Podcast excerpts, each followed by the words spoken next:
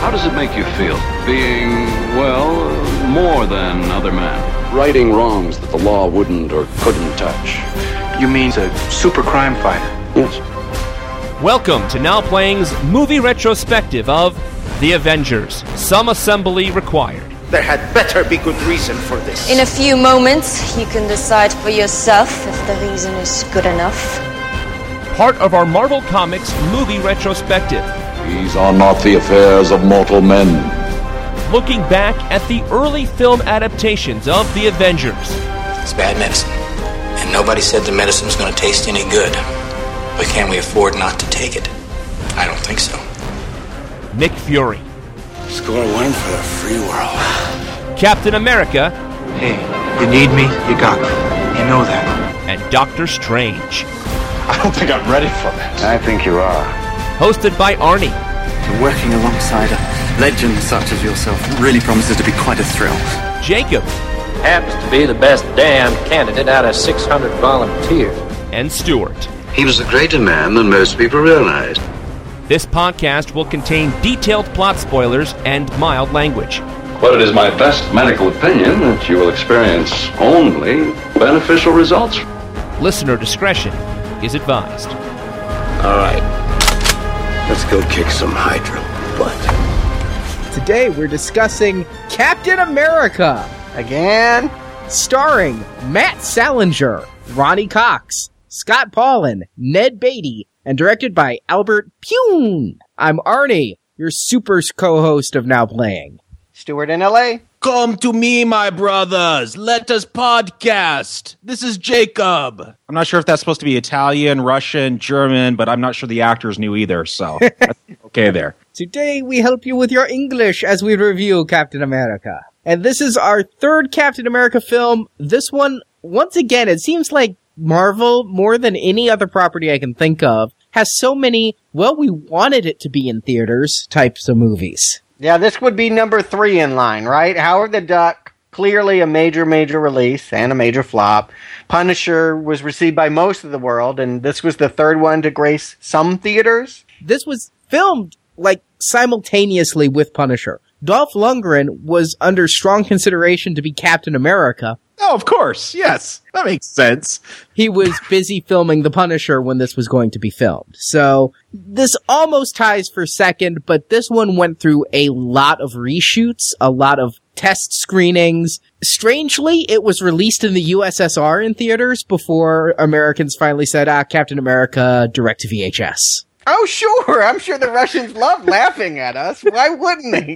It just works as anti-capitalist propaganda, doesn't it? That actually doesn't surprise me. You know, with the latest Captain America, the first Avenger, they were originally going to drop the Captain America when they released it worldwide. They were just going to call it the first Avenger, thinking, oh, you know, other countries and how they feel with America, it's not good marketing. And all the other countries are like, what are you talking about? We love Captain America. We want a Captain America movie. So it doesn't surprise me. Just as a pop culture icon, it's something that's known in other countries and that they wanted. We talked about with The Punisher and some of these others about the studios that made them. This one was one I hadn't heard of until I started doing some research. Stuart, you're the biggest film business guy. Are you familiar with the 21st Century Film Corporation? I wasn't, but I did do a little research myself, and it made a lot more sense when I saw that it was an offshoot of Cannon Films, which is sort of the famous 80s studio. They produced all the Missing in Action movies, Delta Force, anything with Chuck Norris at that time, Cobra, the Stallone movie.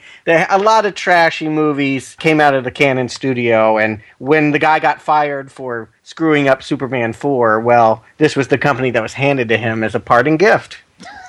He got a gift for screwing up that movie? It happens too often. Severance. I guess we'll get around to that at some point, but man, I'm surprised anyone got rewarded for that. Well, what happened with Superman 4 is, like you said, Stuart, Cannon had been making these grungy action films, but they really wanted to go big time. And Superman 4 was going to be their way of doing it. They had budgeted $40 million for Superman 4. That's Howard the Duck money. Yes, and they were really setting themselves up to be a major player, but financing fell through. At the end, they had to shoot Superman 4 for about $11 million, which explains a lot about Superman 4 when we get there. And their other big strive for success to be a major event movie player was Masters of the Universe, about the same time. And they had bought up a lot of these options to these big names. And so when the split happened, Cannon had the rights to Captain America. They were planning a Captain America movie. They were also planning a Spider-Man movie, which I'm going to talk a little bit more about this podcast. And they really wanted this to happen, but the failure of those two, the two Israelis who ran it, split. One made 21st Century Film Corporation, and it was Albert Pyun who said, you know, I really want to do Captain America. Why don't you hold on to this, and we will make this a huge 21st century film and make 21st Century Film the studio we thought Cannon could be. Now, Albert Pyun, either of you familiar with him? I recognize him as the guy with the great B-movie posters. He has a lot of credits to his name, and when you look at the poster, you think you want to see that movie. I remember seeing the poster for Swords and Sorcerer and being like, oh, that's going to be better than Conan. Not so much. Cyborg? Anyone remember Jean-Claude Van Damme? Better than the poster is the trailer for Cyborg. I love that trailer. And then I saw that movie. Yeah, they're universally crap, and I've never made it through a single one of them, but I've seen bits of a lot of them. Well, here's the interesting thing about Cyborg. Cyborg was filmed on sets developed for the Spider-Man film. So they had actually built sets for Spider-Man, and then Spider-Man fell through, and they're like, well, we have these sets, make a movie with them. Albert Pyun did that. Albert Pyun was also discussed. You think Superman 4 was bad? One of the ways that Albert Pyun became in contact in order to pitch Captain America the idea was he was brought on as a director for Superman 5, which was going to be made using 45 minutes of cut footage from Superman 4 with some additional scenes filled in. Why not just like take a flag at Christopher Reeve's hand and call it Captain America? That's horrible. Hey, it's like Pumpkinhead 2, right? Yes, it's not the first time this has been done. It's thrifty. It's Corman logic. That is Albert Pyun's way he got here, and he was very excited to do Captain America. He'd grown up reading Captain America, and he'd been kind of kicked around a little bit after Cyborg and a film I'd not heard of or seen, Alien from L.A., which he did before Cyborg, for being told his movies were too cerebral, too artistic, and he needed... That's the punchline. Yes. Too artistic, just like these beautiful movie posters that Stuart was talking about. That, yes, too artistic. Mm-hmm, definitely.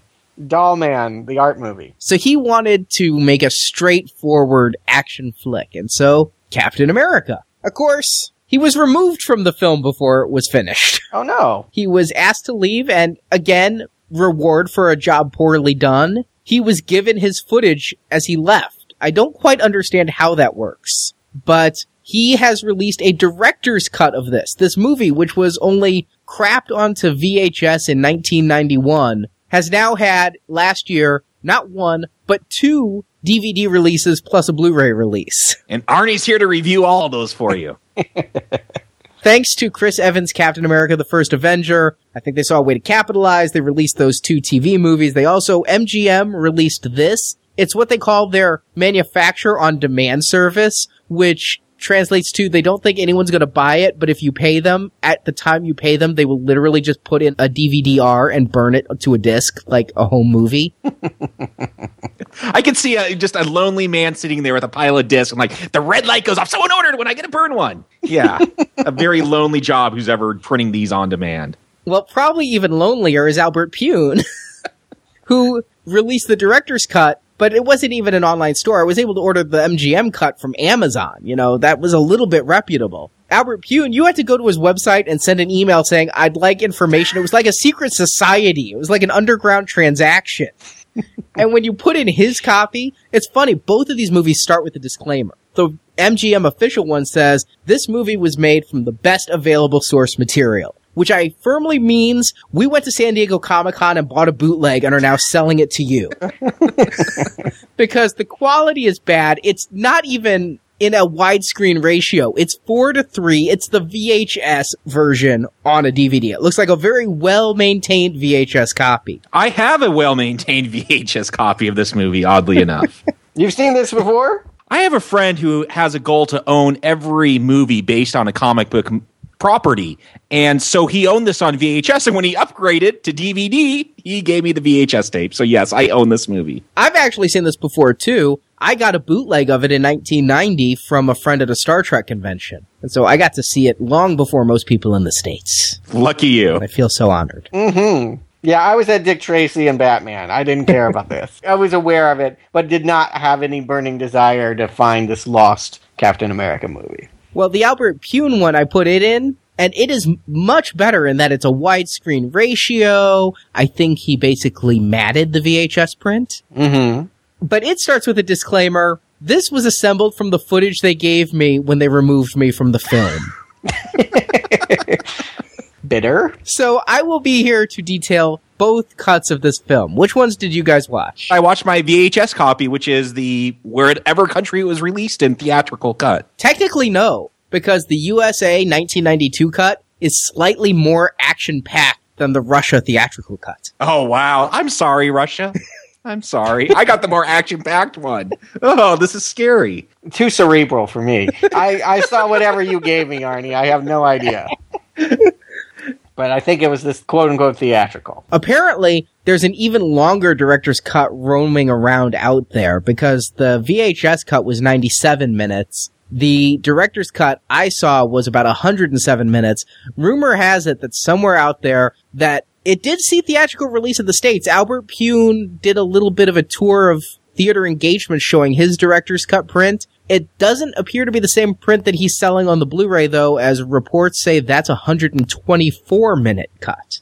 Ooh. Yeah, another version you'll have to own someday, Arnie. Why don't you give people a break and tell them whatever version, give them a plot summary that encompasses it all. Encompasses it all is right. This is a plot summary that's going to span 60 years. In Italy, in 1936, under the direction of Mussolini, Italian scientists are researching a procedure that can increase mental and physical abilities with the goal of creating a super soldier for Hitler's Nazi army. And when the film opens, Italian soldiers are storming the house of a young boy, a piano prodigy that's been determined to have extraordinary natural intelligence. They slaughter the boy's family and subject him to the experiment, making him even more intelligent and super strong, but making his skin raw and red, earning the boy the nickname the Red Skull. But the scientist in charge of the experiment, Dr. Marie Vaselli, objects to the experimentation on the boy and flees to America, where 7 years later, she has perfected the formula so it does not turn the patient red and raw. She now serves the U.S. government, trying to develop super soldiers called Project Rebirth to fight Hitler's Nazis, and the first subject is Steve Rogers, a man disabled from polio. The formula makes him super strong and super fast, but right after the experiment, an undercover Nazi snuck in by the traitorous Captain Fleming,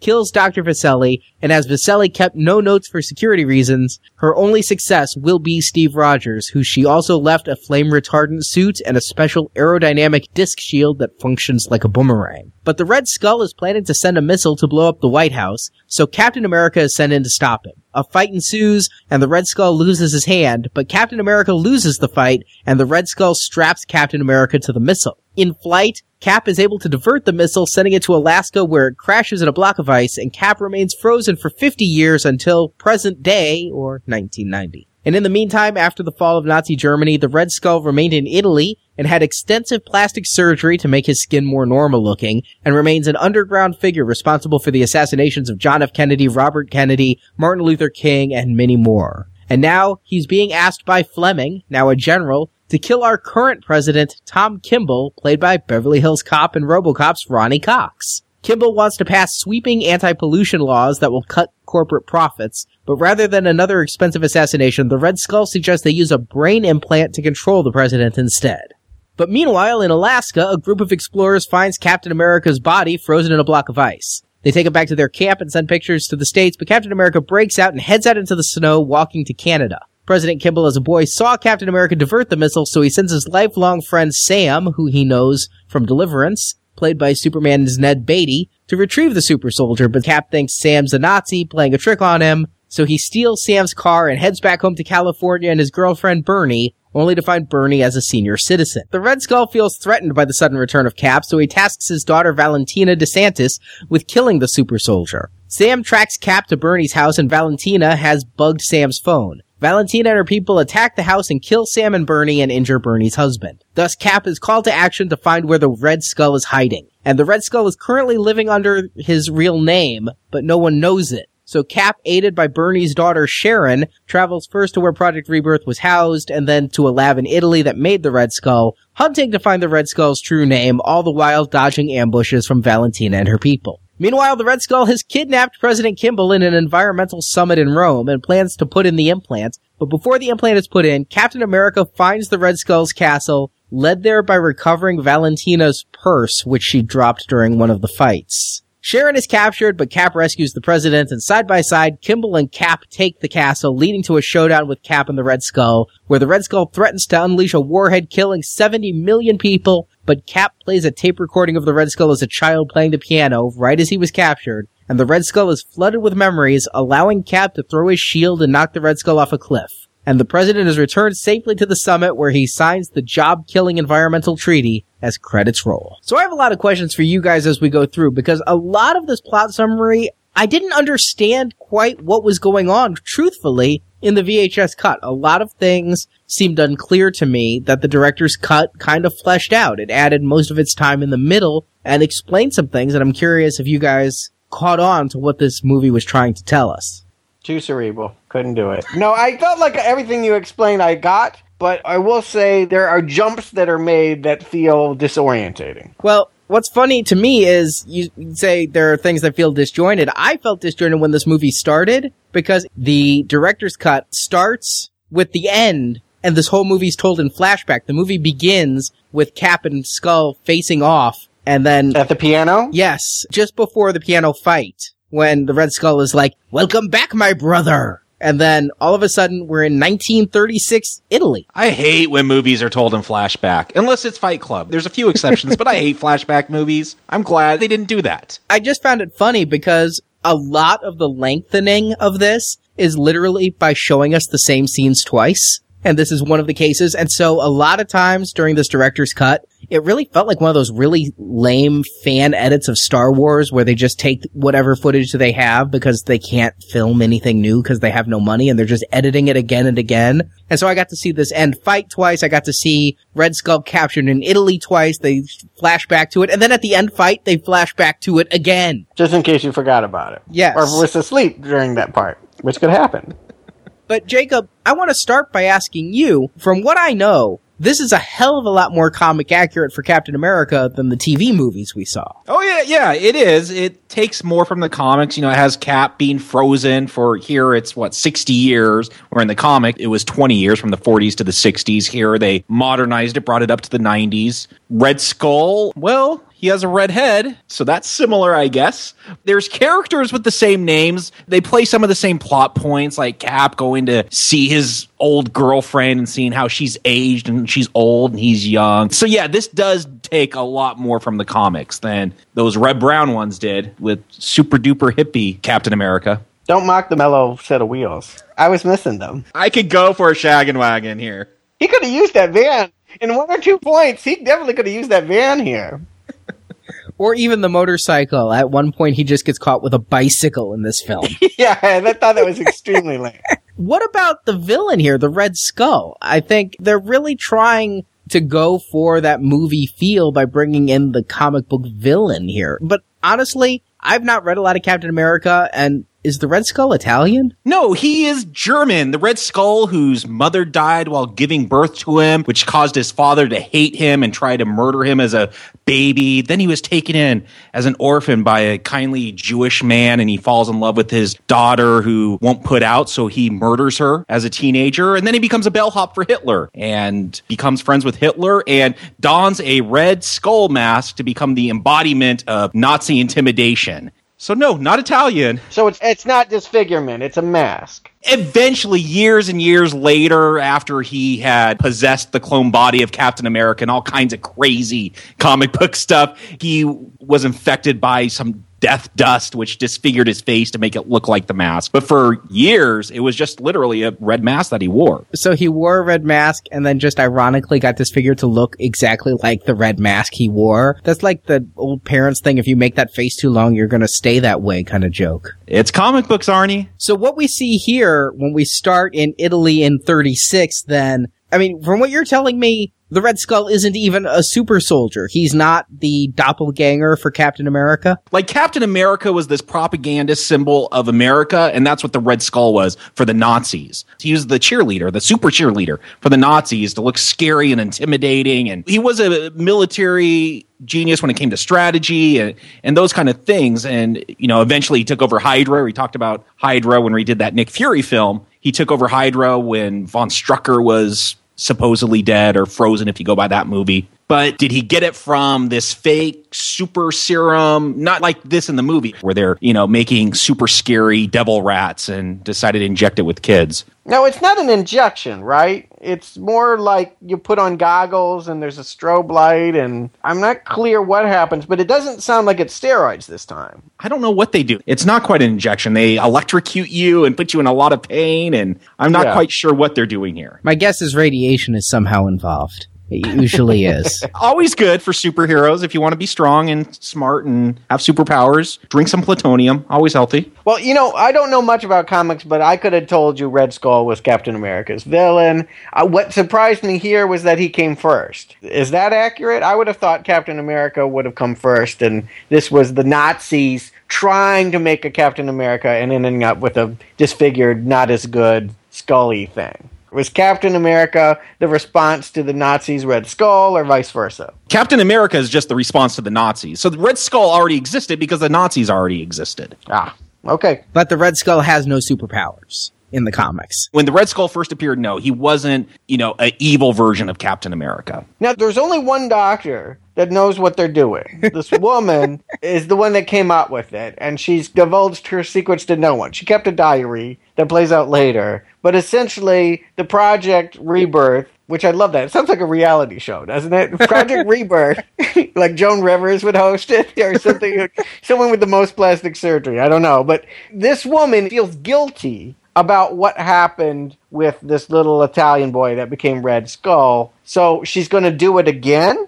Yeah, she's like cool with making this experiment that's going to make really strong Italian fascists. It's just when they get kids involved that she feels bad about it. Right. Her anguish does not seem to be about the fact that she's aiding the Third Reich. Her anguish seems to be that it's a child that gets mutated. The lab rats were the success story. Yes, they show newsreel footage of mice and then like, look, we can make this. Uh-huh. Yes, all red, hairless rats with like human muscle definition. Yes, that's always a great success story. Sign me up. The world definitely need more rats, and stronger and uglier. I think that's a great idea. Success. Well, I think part of this is the fact that we're in Italy. And in the director's cut version, there is a much longer prologue script that says, by 1935, Italy and Germany had secretly begun to ally themselves for the coming World War, and that the Italians were pressured by Hitler to contribute to Nazi war technology, and so Mussolini plundered pre-war Italian scientific community and learned of advanced genetic engineering research based on the work of 19th century scientist Amido Avogadro. Now, I should have wikied. I don't know if Amido Avogadro is a real person. But from this extended caption, I get the impression perhaps she was already working on this, and the Nazis came and said, you will use it on people, you will make Nazi soldiers for us. Okay, so there's some precedence for this character, and certainly there were a lot of scientists that fled Europe and came to America and worked for the other side. It just feels weird that I don't know how she ran away to America. She jumped out a window. Yes, literally. And swam. Yes, she swam. And not to New York, but all the way to L.A., which is really long. She took the long route, yeah. It's impressive. It doesn't matter, I suppose. It just feels awkward. I guess that's what I would say. It's an awkward origin story in that we're basically mimicking Third Reich Nazi procedures on children to create a hero. I think that's a little backwards, but Be that as it may. Well, come on. I mean, it's not like that's not based on what actually happened with the atom bomb and all that stuff. I mean, we were always trying to steal their... Well, the bomb is one thing, but yeah, some of the eugenics that they performed, the biological... Let me put it this way. It's a weird way to start out selling the patriotism. I thought Captain America came from... You know, America, like a positive heartland, kid pulls him up by a bootstrap story, but to find out that he basically is the number two of an experiment started by Nazis is, well, it doesn't feel very American to me. But let's face it, I feel like we spend a lot of time in Europe and Italy and all of this, partly because the producer is Israeli-based, and it's a lot easier to shoot in Italy than it is for him to come to L.A. These L.A. things, I'm not even sure that this really is L.A. here. The whole thing was filmed in Yugoslavia. I had a feeling. There's some stock footage of Venice Beach again, but for the most part, I'm like, this doesn't really look like any L.A. that I know. I think, honestly, from watching it, there might be one scene that they just filmed. They were in L.A., they took a camera out and got a woman in a thong. Yes. But yeah, other than that one shot, Yugoslavia. Okay. Here's my thing. Coming from the comics, especially the Marvel Universe is so New York-based. I mean, everything takes place in New York. Spider-Man, Avenger, all that stuff. Captain America from New York, and now we throw him back in L.A.? Was this a nod to Reb Brown? Why are they back in L.A.? Are there no places in Yugoslavia that look like New York? L.A. just seems like a weird choice to place a Captain America story. This is the third time, too. Yeah. He's not from there, right? He's a New Yorker. Yes. Okay, that's how I would think of him. That said, I'm going to say something that I think might be slightly controversial. I think they're working with the budget that they have pretty well. I accept this as being on par with Wonder Woman's World War II era. You know what I mean? Like, it's cheap, but it's credible. You buy it. You go along with it in a Genji B movie sort of way. Or at least I did. My problem is, you said Wonder Woman. That was 14 years before this.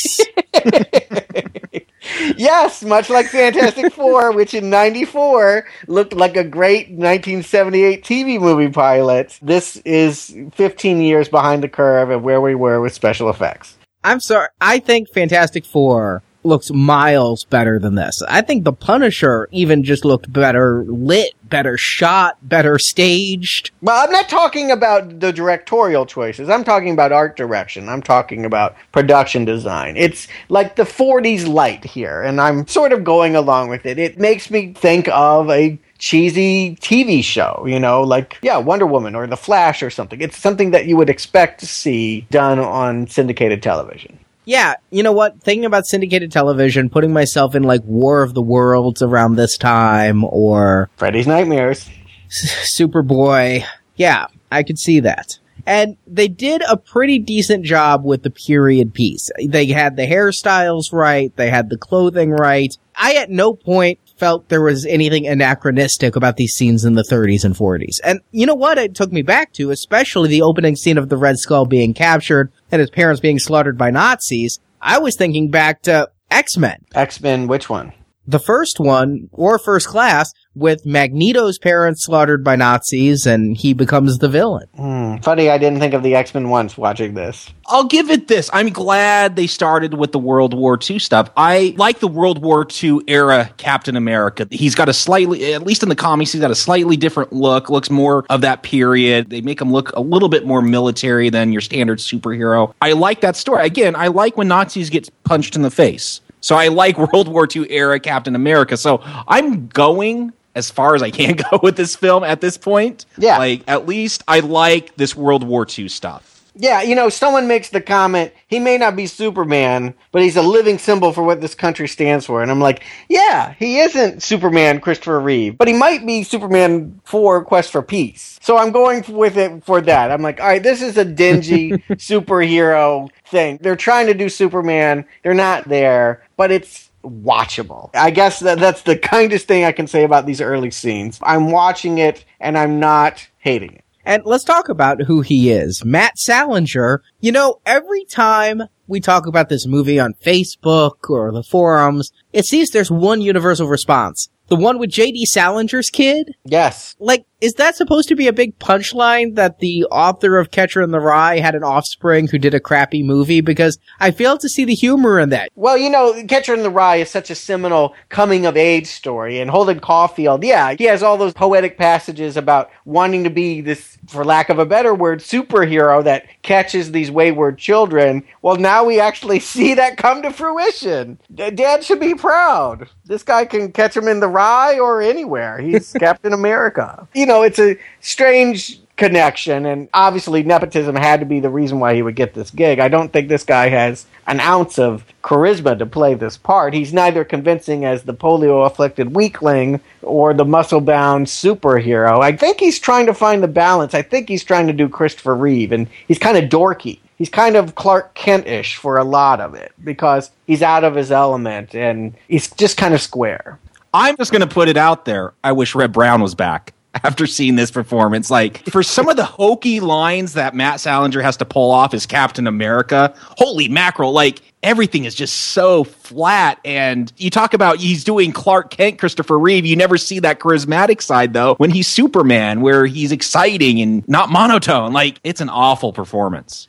I don't know, guys. I was honestly getting a bit of a Bruce Campbell vibe off of him in his weird kind of gravelly nasal voice, and he has a big chin, and not the world's greatest thespian. Doesn't Bruce Campbell do that intentionally? Yeah, there's no tongue-in-cheek here, Arnie. The difference is Bruce Campbell mocks his own appearance as a square-jawed kind of classic good-looking guy. He's like the goof on that. This guy doesn't know what he's doing. I mean, he's trying to imitate that without irony. And, you know, he's trying to do it in the suit. Is that a cummerbund that's going around him that's the stars and stripes? It literally looks like they put him in scuba diving gear and gave him a red and white cummerbund and said, all right, go.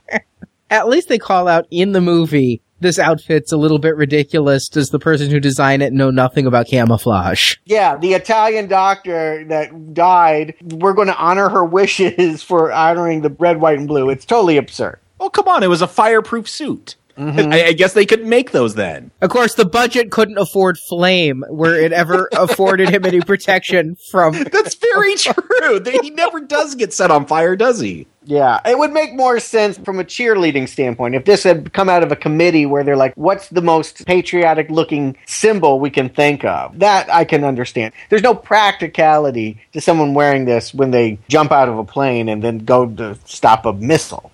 And that is, sadly, Captain America's only adventure here, you know? That's the thing I like about the comics is he fought Nazis for a while in World War II. Here, in his very first mission, he loses. This is the worst superhero ever. He loses repeatedly. It's pretty awful. Like, if this is what you think about America, we can dress real nice, but we suck at war. We suck at winning. I guess you got that message out there loud and clear. It's post-Nam era. Well, it's painful. It's like only Captain America can come in and stop this missile. And the truth of the matter is we won World War II just fine without him. He spends most of it in the tundra of Alaska, and we're none the worse for it. I mean, he doesn't do anything. He truly is just a clownish mascot. I think Red Skull accurately describes him as a clownish icon that no one cares about anymore. I was like, yeah. That's the challenge they're facing here, is that this character is not badass. He never got to do anything. Well, I guess it's arguable. He saves the White House from being hit by a missile. By kicking the fin? Wow. Those were some terrible special effects, might I just say. That's going to become a theme throughout this film. Come on. Yeah. There's not that many special effects in this film, though. We already had the rat. They state that this Project Rebirth, this super soldier serum, it's supposed to make you twice as smart. How dumb was Steve Rogers before he took this? I thought the same thing. It's like the Red Skull didn't get the physical attributes, and Captain America didn't get the mental ones. Well, I got to question Red Skull, too, because he ties Captain America to this missile, and then Captain America grabs his arm. I'm going to take you with you. And the Red Skull has a knife. Like, he could stab Captain America, he could cut off Captain America's hand, but no, he cuts off his own hand? Yeah. Twice as smart. He's going to die anyway. He's standing at the base of a missile that's launching in 3 seconds. I mean, Come on. If there's anything left of your Red Skull, it's going to be burned away. But it's a ridiculous moment. They've strapped Captain to a missile that's heading to the Casabianca White House. I'm like, is he Spanish now? What the hell is this? Italian and Spanish are both Romance languages. They are fairly similar in diction. Okay, well, so it's heading to Casabianca, and at the last minute, literally right before it impacts the White House, he does what? He kicks it? He bends the rudder, changing its angle. So it doesn't hit the White House and flies all the way across the country to Alaska. They put a lot of extra jet fuel in that missile. Wow. The way I took it was he wasn't willing to save the White House until he saw there was an innocent little kid there taking pictures. And he's like, oh, I guess I'll save the White House. I don't want this kid to die. I took it as he was kicking the whole time, and he just got lucky at the last second. Well, they want to establish this situation, which in theory I like, which is that only one little boy knows that Captain America exists. And he takes this picture of him and thinks about him all his life and grows up to be president. I kind of like that backstory for Kimball, that this little boy would be a witness to something of a forgotten hero and that it inspires him. And in a way, that's what Captain America does. More than anything else, he becomes that cheerleader that inspires a future president. And at this point, it does become the Tom Kimball story. Like, we get this 5-minute montage. It's all about Tom Kimball becoming the president. Like, you just can't have him become the president. And, you know, he tells his friend Otis from Superman, you know, ever since I saw that Captain America who secretly saved the White House, I wanted to become... Like, why did we need this entire backstory for the president? Well, the president's a much bigger character in the director's cut. A lot more is given to his political agendas, but the scene stays pretty much the same. I don't know. I kind of liked the scene. I really did. I like it for the reasons Stuart stated, of seeing a kid inspired. I only wish he would have told his parents and been like, you're going to be punished for telling lies, like they did in Superman 79. I think the missile was the wrong choice here. I mean, the idea that he could take with a camera that would have been available to him in 1943, a picture of a streaking missile and getting a close-up of the man strapped to it, develop it, never show it to anyone. No one in the entire country has sonar or radar or knows that this missile came at the White House. And he and his friends talk more about who that superhero is attached to it than the fact that, holy shit, a missile almost blew up the White House. It's a bad setup. And was that Peter Billingsley? It looked an awful lot like the kid from A Christmas Story, didn't it, his friend? It did. I really thought so, too. But you know who it was Ned Beatty's actual son. Ah, more nepotism. Playing a young Ned Beatty. So then we get a wonderful spinning newspaper montage, ever so original. And I almost freaked out because they play period music. That's, of course, whatever's public domain. But I swear to God, I thought they were playing Duran Duran's Girls on Film.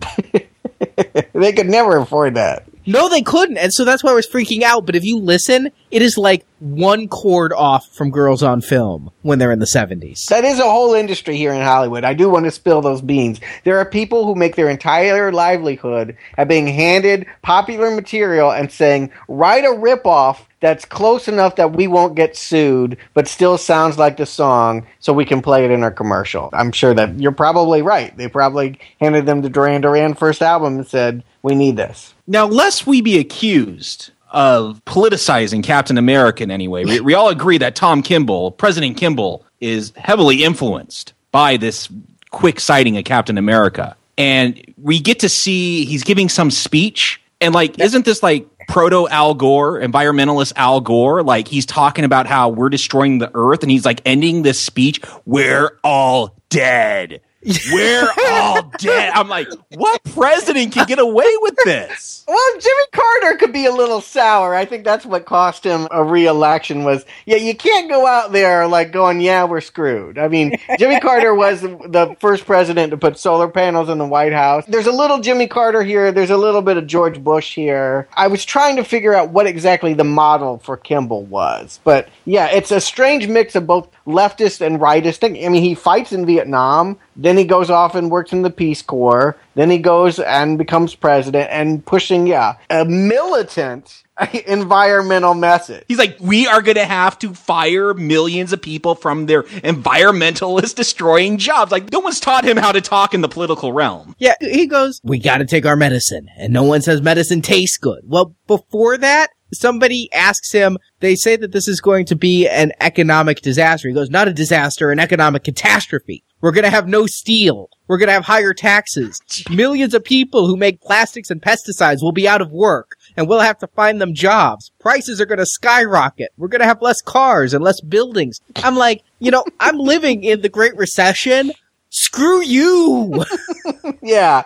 They said he wins by the narrowest margin. I'm like, did no one else vote? Was it just him at the polling booth? Like, everyone showed up the next day? Because I can't think of one person that would vote for a doomsayer.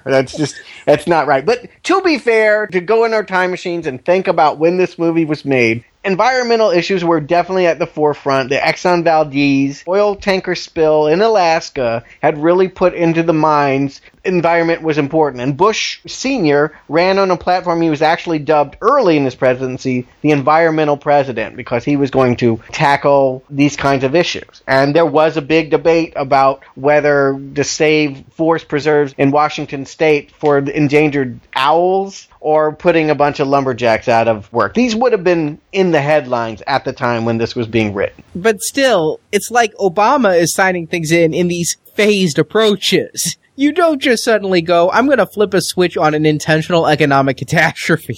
Well, let me put it this way. He's got Britain sitting down at the table with Red Skull talking about how they can take this guy out. I mean, they're over in Italy with the Nazi being like, okay, I think this needs to be handled. And they're like, well, do we handle it like Martin Luther King and JFK? It takes time to find an assassin. Why don't we just drug him and put a memory implant and control him? I guess it's a remote control switch they're going to put in his head. I was a little confused. Yeah, it's going to be mind control so that he does what they say. This is like a more cerebral version of the Manchurian Candidate, right? Sure.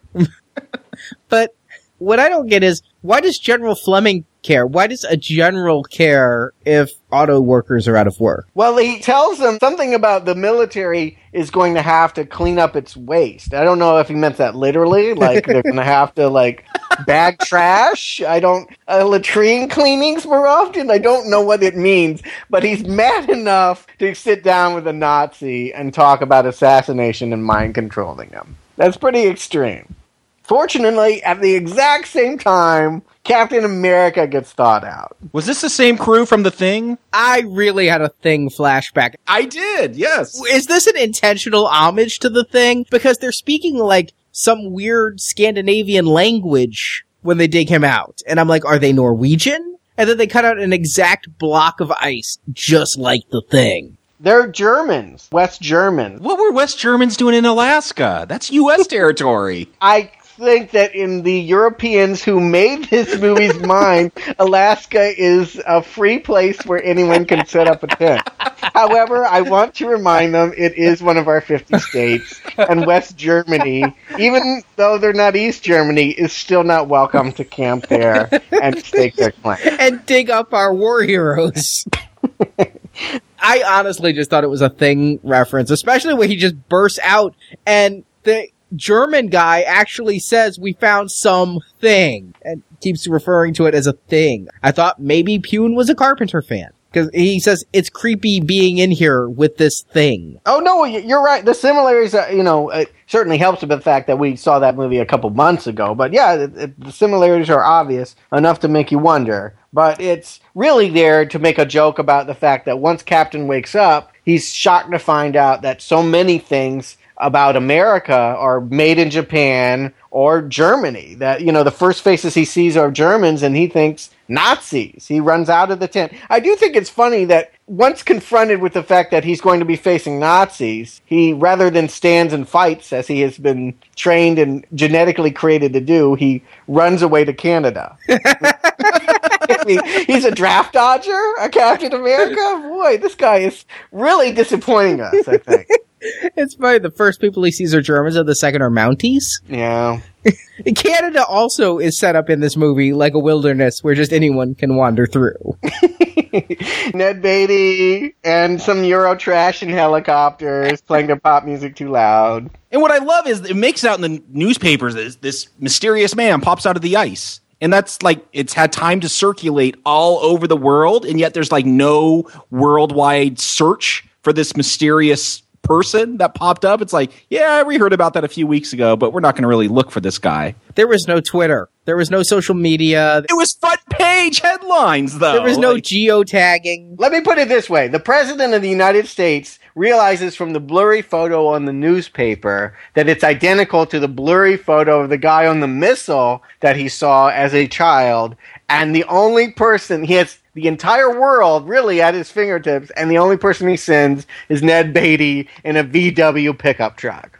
This is who he sends to pick up Captain America in Canada. Why they even think he's in Canada, I don't know. He's in Alaska, and Ned Beatty is in Canada when he happens upon him. And Canada's a big place. Yeah.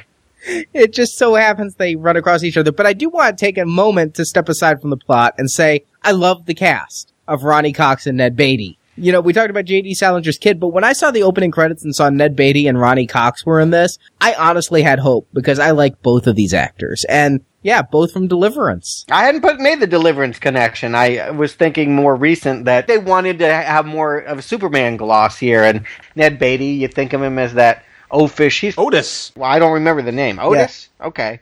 Yeah. Luthor, that guy. Well, you know, he's playing a different character, but I think they want to remind you that they're trying to make the similar movie. I want to say again, it's very clear by this point, this is the model. Even though this is coming out at the same time as Batman, what they're trying to make is Superman 1978. That's really the kind of movie, epic, classic, old-fashioned movie they're trying to make. And when you have this kind of good old boy hero, it's the best way to go, really. With Ronnie Cox, I wasn't sure when I saw him in the opening credits. His most recent film in my memory for this was RoboCop, so I'm like, is it evil Ronnie Cox? Is Ronnie Cox going to be, you know, the secret villain? And I see he's the president. Is the president the villain? Are they going for a big political statement that Captain America has to come back and bring back that 1940s, the greatest generation kind of morality to the White House? Or is it going to be Bogomil Ronnie Cox from Beverly Hills Cop? So it wasn't until the very end that I realized, okay, Ronnie Cox is a good guy. I was really suspicious of him the whole time, thanks to RoboCop. Well, come on. We just talked about what he's going to do to the economy. Good guy is relative here. I really think that that's a populist feeling, though. At the time, you would want a president that was helping the environment, conceptually. All that doomsaying about destroying our economy in the process, nobody wants to hear that. But I do think that you're won over quickly by this president because he cares about the environment. I think that's the message in 1989 after a giant eco-disaster like Exxon Valdez. We'd want to hear that. But then, yes, back to Sam and Canada and Captain America. Captain America thinks Sam's a Nazi, so he feigns car sickness. Twice as smart. It's just so hysterical to me because he pretends to be car sick, goes out, pretends he's heaving, and when Sam comes to see if he's okay, Captain America shuffles back to the car faster than poor Ned Beatty and steals his car. Well, that's not too hard. No, it's not. He does not appear like a super soldier. It appears like some kind of weird senior citizen race. I mean, small pickings here. A desiccated Nazi like Red Skull and a fat Ned Beatty. I don't feel like the people that he's choosing to go after are really that tough here. I mean, he's kind of a wimp. I've given up on the superhero by this point. I haven't. I'm actually, at this point, really into this movie. I hate to say it, but I am. I am really into it because it's following what little I know of the comic. He started off in World War II. There was some kind of crash into some ice, and he awakes years later and is a man at a time and goes to see his girlfriend, who's now an old lady. I've seen this story told for Captain America in many different mediums, and I'm, dare I say, enjoying seeing it told in live action in this 1990 version. The performance of Salinger is a little off-putting. I do find him to be a bit too much of a dork and not enough of a soldier, but I'm really into it. When he gets back to California, I'm like, wow, I expected this movie to be utter crap. And I am enjoying myself. Wow. Enjoy is a strong word. It's tolerable.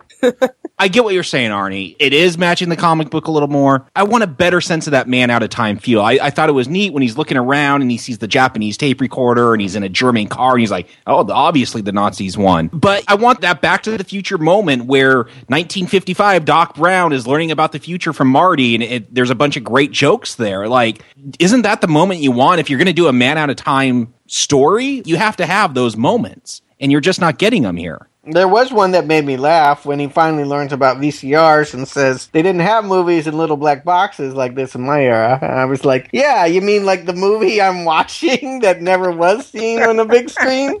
Yeah, you're destined to that little black box.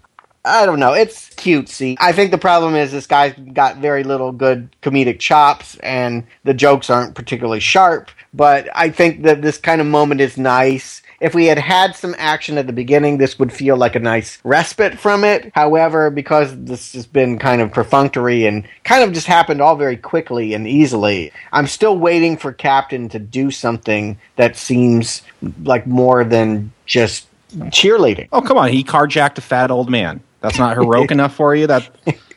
Not quite. And left him behind to get shot up by the Nazis that found out that Captain America was in Canada as well. I feel like the budget is really hampering the idea that they can even do action, because the president gets kidnapped, right? They say 20 guys come, they take him away. That's got to be an amazing battle, right? I mean, he'd have security. There'd have to be a shootout. Nope. They find this out at a commercial interruption for Wheel of Fortune. We spend more time in a hospital room with a secondary character nobody cares about, Bernie's second husband, the poor asshole that was unfortunate to marry her after 16 years of her waiting for the man she really liked. She's like, well, I needed to have children, so you're nice. Like, oof, damn.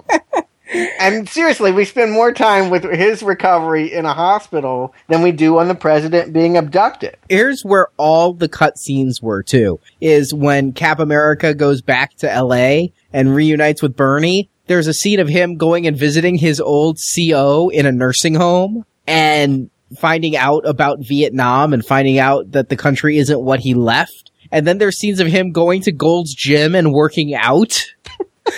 I want this. This sounds like the stuff I wanted. And seeing Bernie's daughter is an aerobics instructor in a spandex leotard. And Bernie's still alive at this point, so it becomes really weird because Cap sees Bernie's daughter in a spandex leotard and then at the gym calls Bernie on the phone. How you doing? It's really weird scenes here. Well, this is the Jerry Springer kind of like, I was like, no, you didn't. Like, he quickly gets over the death of Bernie, even though, like, it's been spanning decades of longing, and the woman he's thinking about when he jumps out to do his one and only mission, you know, it's Bernie. But I got to say, she gets gunned down. I didn't see one tear. I didn't see one tear out of this guy. Furthermore, maybe there's some scenes missing here, but Sharon, that's Bernie's daughter, right? Yes, played by the same actress who plays Bernie in her young years and Bernie in her old years in really bad old age makeup. Okay. I didn't suspect it was the same actress, so props on her for pulling that off. I could tell the makeup was bad. I just didn't expect it was the same actress. Yeah. But, by the way, I could tell Sharon was an aerobic instructor even without seeing those scenes. I mean, but when Bernie and her husband are gunned down, Cap and Sharon are watching TV. Are they at another house? They're at Sharon's house. Okay. And the cutscenes explain this. It's because Cap went and talked to his CO, and then he wants to know about all these things that have happened in America. And the videotape they're watching is Martin Luther King's, like, a biopic on him and his I Have a Dream speech and all that. And then Cap's like, it's all true. Everything Sam told me was true. I just thought it was weird that he was going out. You know, I guess, you know what, Bernie? It's nice to have known you're a little old. I'll go for your daughter now, Sharon. No, like, that felt highly wrong. Yeah, it just seemed weird. That felt incredibly wrong to suddenly, like, without even grieving mutually. She's kissing him. He's mucking it up with her. I feel like, hey, your mom just died, and he dated her 70 years ago. Back the hell off, girl. Well, I said I was enjoying the film up to this point, and I have to say I was. But this is where the movie falls apart for me, because after this, the whole thing is, we need to know what the Red Skull's real name is. And the rest of the movie is a search for his name. It's like Rumpelstiltskin, the superhero film. Isn't there a more obvious through line here? Don't we just need to rescue the president? Red Skull, who cares? You want to say the president of the United States who's been kidnapped. You're Captain America. That's the mission. Not all of this, let's go to the old diner crap. Where there just happen to be people waiting to shoot you. Because Red Skull has a hit woman daughter. Can we talk about that? Well, that's out of the comics. The Red Skull does have a daughter named Sin. And who the hell banged Red Skull? Who got that job?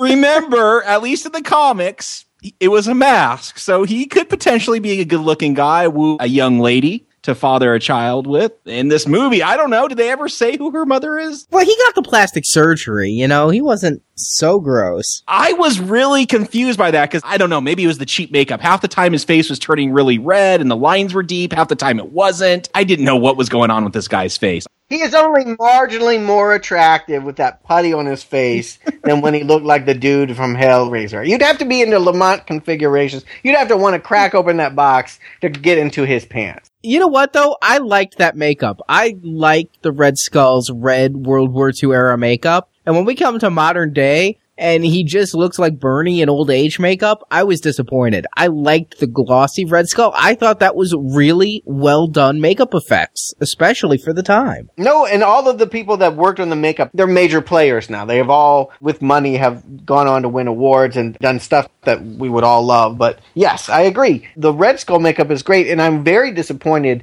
I kept waiting for the putty to be peeled off. I figured by the end, certainly we got to rip off that fake face and see him as he naturally is. But they never even go back there. It must have been hell to put on. They must just not have had the time or the desire to go through that with the actor for the extensive shooting that it would need to be done, because we miss it. Yeah, it was really disappointing that that's all we get of the Red Skull. You're right. At the end, it's the old trope that the person transforms at the end into something more monstrous. And here, yeah, I wanted the Red Skull back. I wanted it the whole movie, honestly. But at least at the very end. But no, we only get it at the beginning. And that's a damn shame that the best scenes are at the very beginning. And what's left is Captain America traveling through Rome looking for the scientist's diary. He's trying to find the Red Skull's real name, because the Red Skull can perform all these assassinations but not have a good nom de plume. It's ridiculous.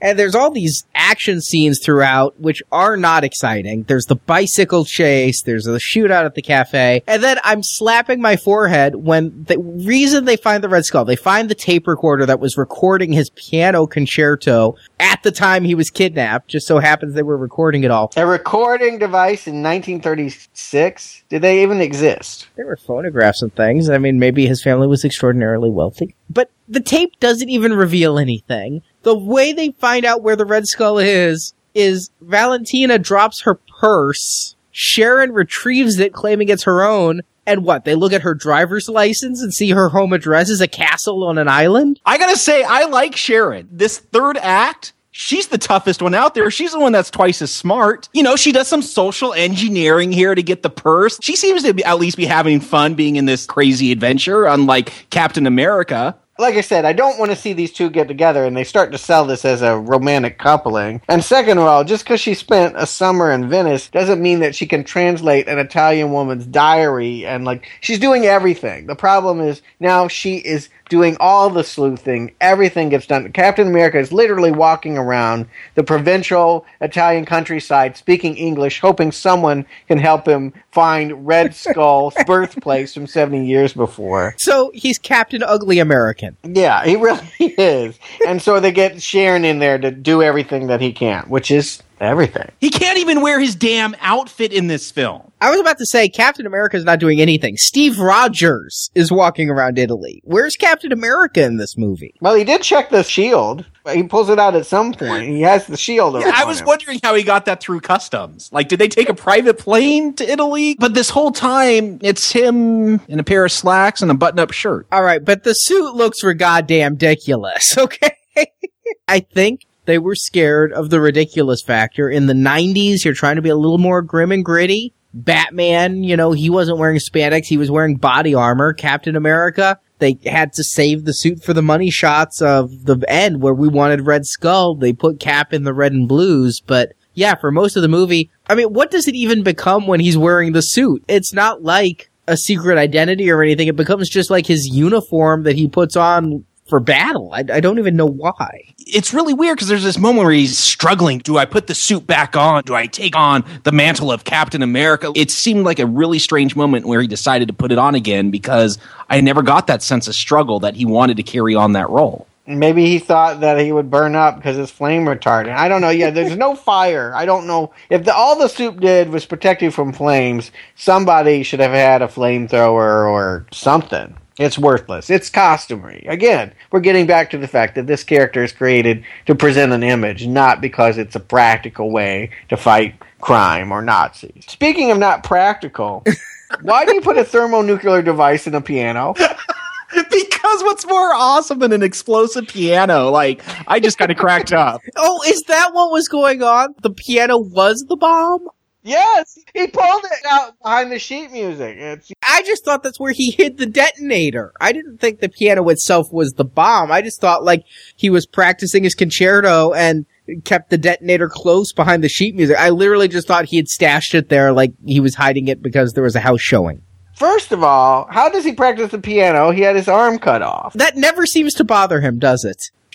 No. He even has two hands for most of the rest of the film. Well, I assumed one was a fake one. Yeah, but it never, like, causes him problems pulling the trigger or kidnapping the president. It's not a hindrance. Yeah, I wanted, like, a Doctor Strange Lovian-type fake arm thing going on. Mm. I don't know what was going on, but the whole climax of this movie at his Italian villa is, yeah, him with a bomb and a piano. Can I just say, though, I love the piano out on, like, the pier of the castle. That is a great image. Unprotected from the elements, you're just going to put the piano up there. Does it rain in Rome? Maybe it doesn't rain. Better hope. Of course it rains. I just think that was gorgeous. That was the one thing coming into this viewing I remembered was the piano on the roof of the castle. It's like a painting, a weird visual that I love. It's very David Lynch. It's surreal. I mean, you wouldn't... It's cerebral, I think, is the word you're looking for. Yes. Yes. What blows me away is during this final action scene, Captain America's running around with the president. And you notice, like, the president's leading most of the time. Like, you're going into gunfire. You got a big old shield that blocks bullets. Let's send the unarmed president first. That was silly. Is like, the president's going to get in a fist fight. They're tag teaming. They want to show that he's really an equal. And quite honestly, the only difference between them is about 20 years and an ugly diving suit. I mean, I feel like there's not much more out of Steve that this president doesn't have. At this point, I wish he would just take over the whole movie. It could be Air Force One instead of this lame-ass superhero story. And then, yes, the Red Skull's about to detonate the bomb, but Captain America catches him off guard by playing the tape recorder. So Captain America can't defeat the Red Skull. He has to kill him with nostalgia. And this brings up a more crucial central problem. If this kid was taken and turned into what he is by Nazis, why is he still promoting a Nazi agenda? At this point, I don't think he's a Nazi agenda. I think he's just a mercenary. He gets paid to kill presidents and Martin Luther King. Paid by who? Whoever wants them dead. General Fleming. That whole table was like, he goes, you are all world leaders, masters of corporations, military leaders. So all these people are like the Illuminati. Oh, okay. For some reason, I thought that he was trying to bring back the Third Reich, or maybe that's just my perception of what the character should be doing, but it was very clear to me. Okay, so he was going to control the president, but I had no idea what he would do after that point. You know, all right, you put the microchip in him, and he can do whatever you say. He was going to save jobs is what he's going to do. Everyone cut down the trees and dump toxic waste in the sewer. Hey, I just got a jobs report in my industry today. I'm for that.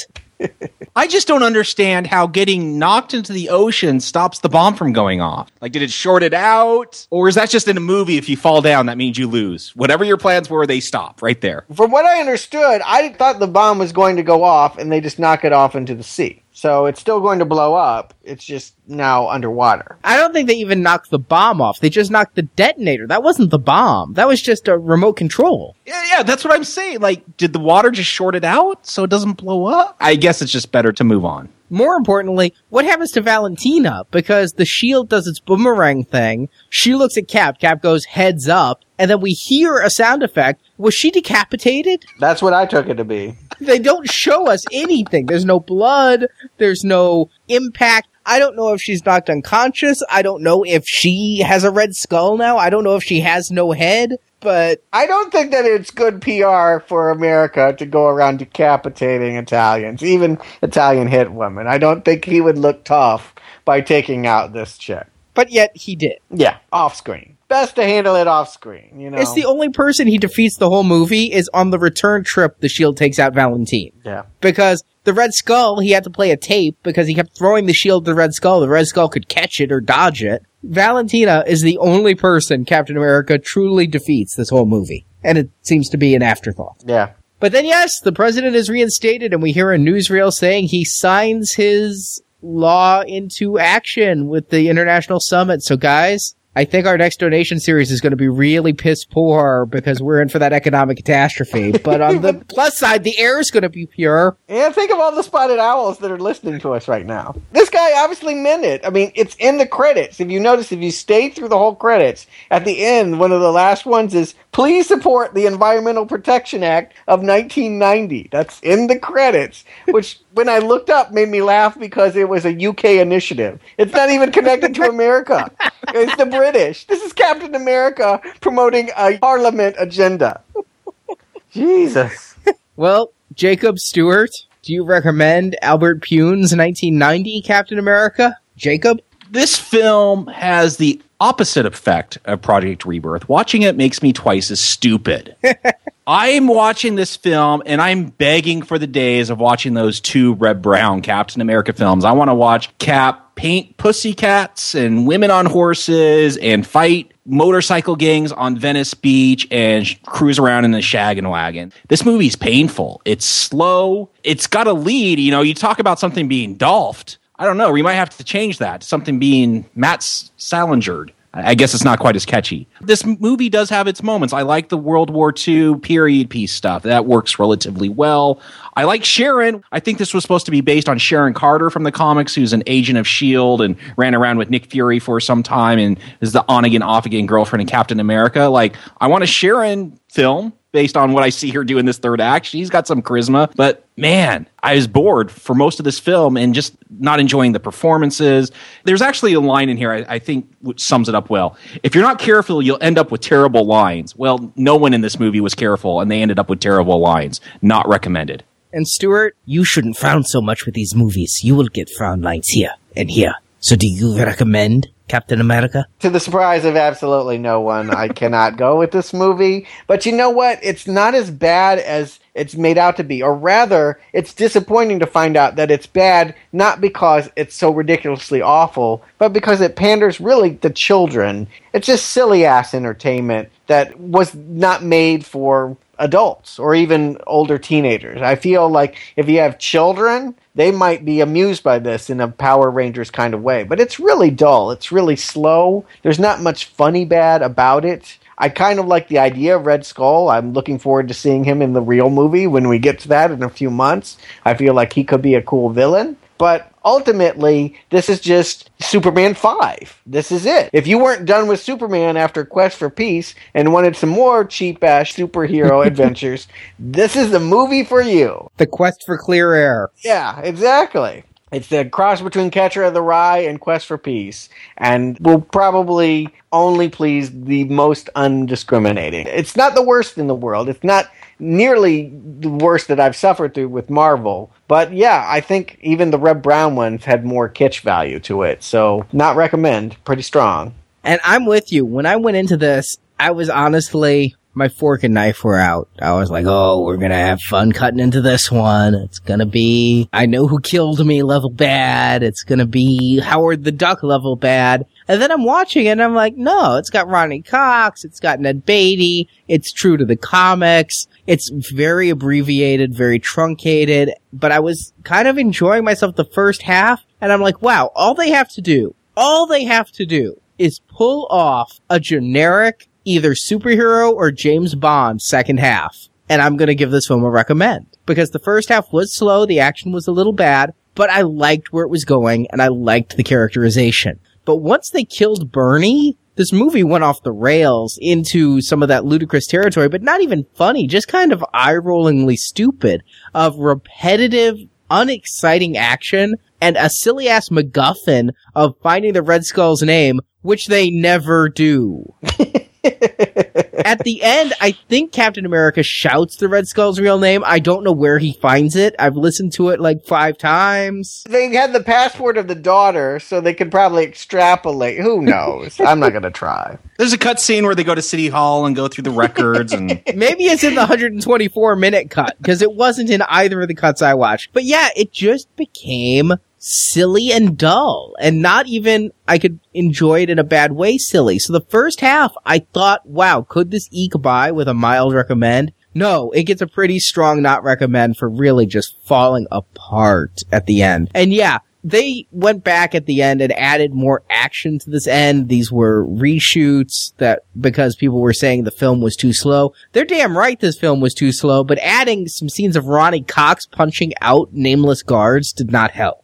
I wonder why no one thought it was important to make the character himself, Captain America, more heroic. Because it seems like every creative decision was to make somebody else more dynamic. Was the idea that he does nothing and everyone else does around him? You're right. Is that social commentary? Maybe this is too cerebral for me to get, but I didn't get it. I didn't get why Captain America couldn't punch someone. He couldn't even ride a bike. I can't get the lack of physicality in this characterization of him. I mean, Reb Brown, for what he had to do, and he didn't fight much more than him, you believed he could at least take it on. In this one, I feel like maybe the model was Splash. Maybe it was E.T. Maybe it was a joke that he was a fish out of water. He's Johnny Five. I don't know what it is, but he's not a superhero. And that's dumbfounding in a movie trying to launch a superhero franchise. I don't know. I kind of liked how at the beginning I was again impressed because he does some of the comic book classic moves, the shield throw and the shield bash where he's bashing people with the shield. I liked that stuff. I have to laugh. At one point he uses a garbage pail lid to sub for his shield and I'm like, well, that's appropriate. That kind of says it all, really. They're trying to do Captain America with a garbage pail lid. So I have to give this a not recommend. And yeah, it's a strong not recommend. But you know what? This conversation, I am really looking forward to a couple months from now when we start building up to the Avengers and we get to try Captain America again. I agree with that. I actually am looking forward to see a production with money that isn't made for TV, that hopefully has a leading man who we've enjoyed in other movies. I like Chris Evans and Scott Pilgrim. Fantastic Four? He was the best thing about it. So, yeah, I could definitely roll with that. I have optimism. And I want to clarify for the listener, Stuart, as the newbie, you have not seen Captain America with Chris Evans. You have not seen that film, right? I have not. In fact, let me just put a fine point on it. At this point going forward, the only Marvel movies that I have seen are the first Ghost Rider, the Ang Lee Hulk, and the 2 Iron Man movies. Everything else will be new to me. Nothing about these bad Captain America movies that we've covered has made me think that they can't fix it in the new version. And I'm hopeful. But it's a long wait. We got a couple more months here. Yes, we have some more Avengers first. Next week, we're probably going to have our strangest Avengers film, Doctor Strange. I don't know what this is. He's the Sorcerer Supreme. Yeah, it's OG Harry Potter. Marvel style. With a porn stash. I don't know what this is. All right. Doctor Strange. You got me. I honestly have no idea what I'm about to watch. All right. Well, we will be back with that next week. So until then, Jacob Stewart, now playing host, disassemble. Well, you watch your steps, Fury. I had your pink slip before and I can do it again.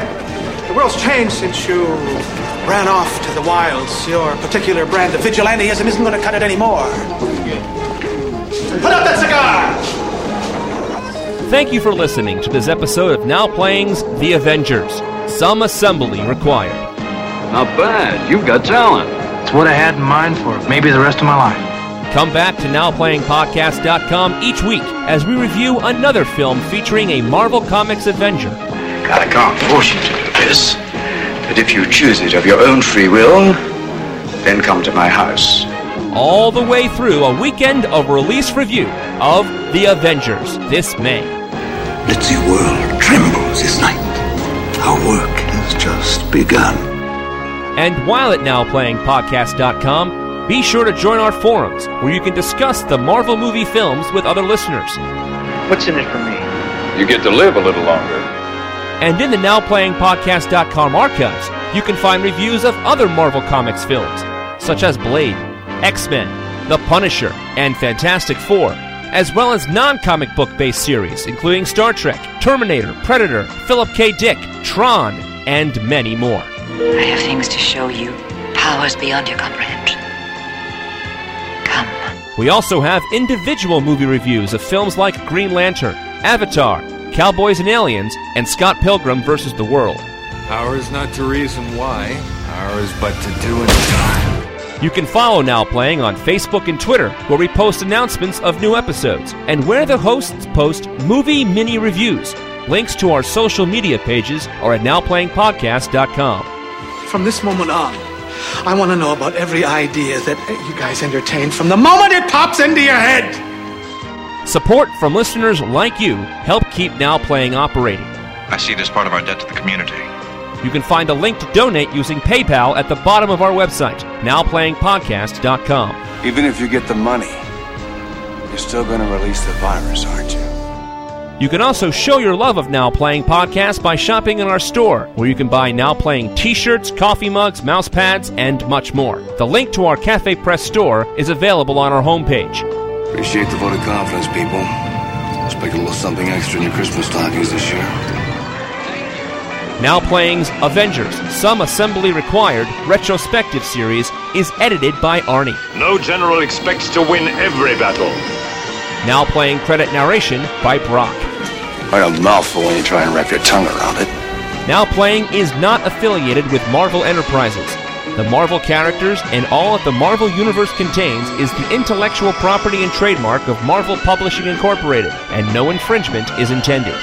Jam Captain America down their throats, and at the same time protect yourself. The opinions expressed on Now Playing are those of the individual hosts and may not reflect the opinion of Venganza Media Incorporated. Now relax, kid. I'm just blowing smoke up your hoo-ha. Now Playing is a Venganza Media production, copyright 2012, all rights reserved. Get it? Got it. Good. Get you on a rebound. Don't you dare cut me off, you comic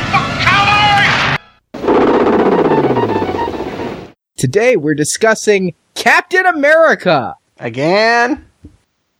I guess it would help if I had the cast list on. I know. That's like, all I got to say about it. Thanks for listening. Could we just release that as the show? So, Stuart, Jacob, do you recommend? All right. Today we're discussing Captain America. I can point to moments where I had a Jerry Springer audience member moment once or twice. A Jerry Springer audience member? So you're chanting Jerry, Jerry, or you're pulling up your shirt? I really don't know what that means. You don't know what that means? No. It means I put both hands on my hips and said that he needs to check himself before he wrecks himself. Oh, I've never heard that called a Jerry Springer audience moment. I think you made that up. Well, I did make it up, but I thought that was universal. I thought we all understood that that's how you act in an audience of a Jerry Springer show. I haven't watched Jerry Springer in like a decade. 15 years here, yeah. Yeah. All right, well, here's a funny thing. Now Playing's opening music is a sound-alike of Brick House. If you ever listen to the Now Playings where I don't do special credits. More like Roadhouse. Are you kidding me? No. I thought that was just some loop from iTunes. Horrible Brick House. It's a rip-off of Brick House. I got a CD of public domain rip-off songs. That was Brick House. Okay. They probably had a working relationship with Ned Beatty, given that Superman 4. I don't think he was in that one. They replaced it with Lex Luthor's punk nephew. Yeah. Oh, you're right, John Cryer. Oh, yeah, that was John Cryer. Yeah. Okay, I'll re-say that. It's the red, white, and blue, and the patriotism. Or red, yellow, and blue. I mean, what's yellow? Oh, Superman. Yeah, Superman has no white. Well, with Ronnie Cox.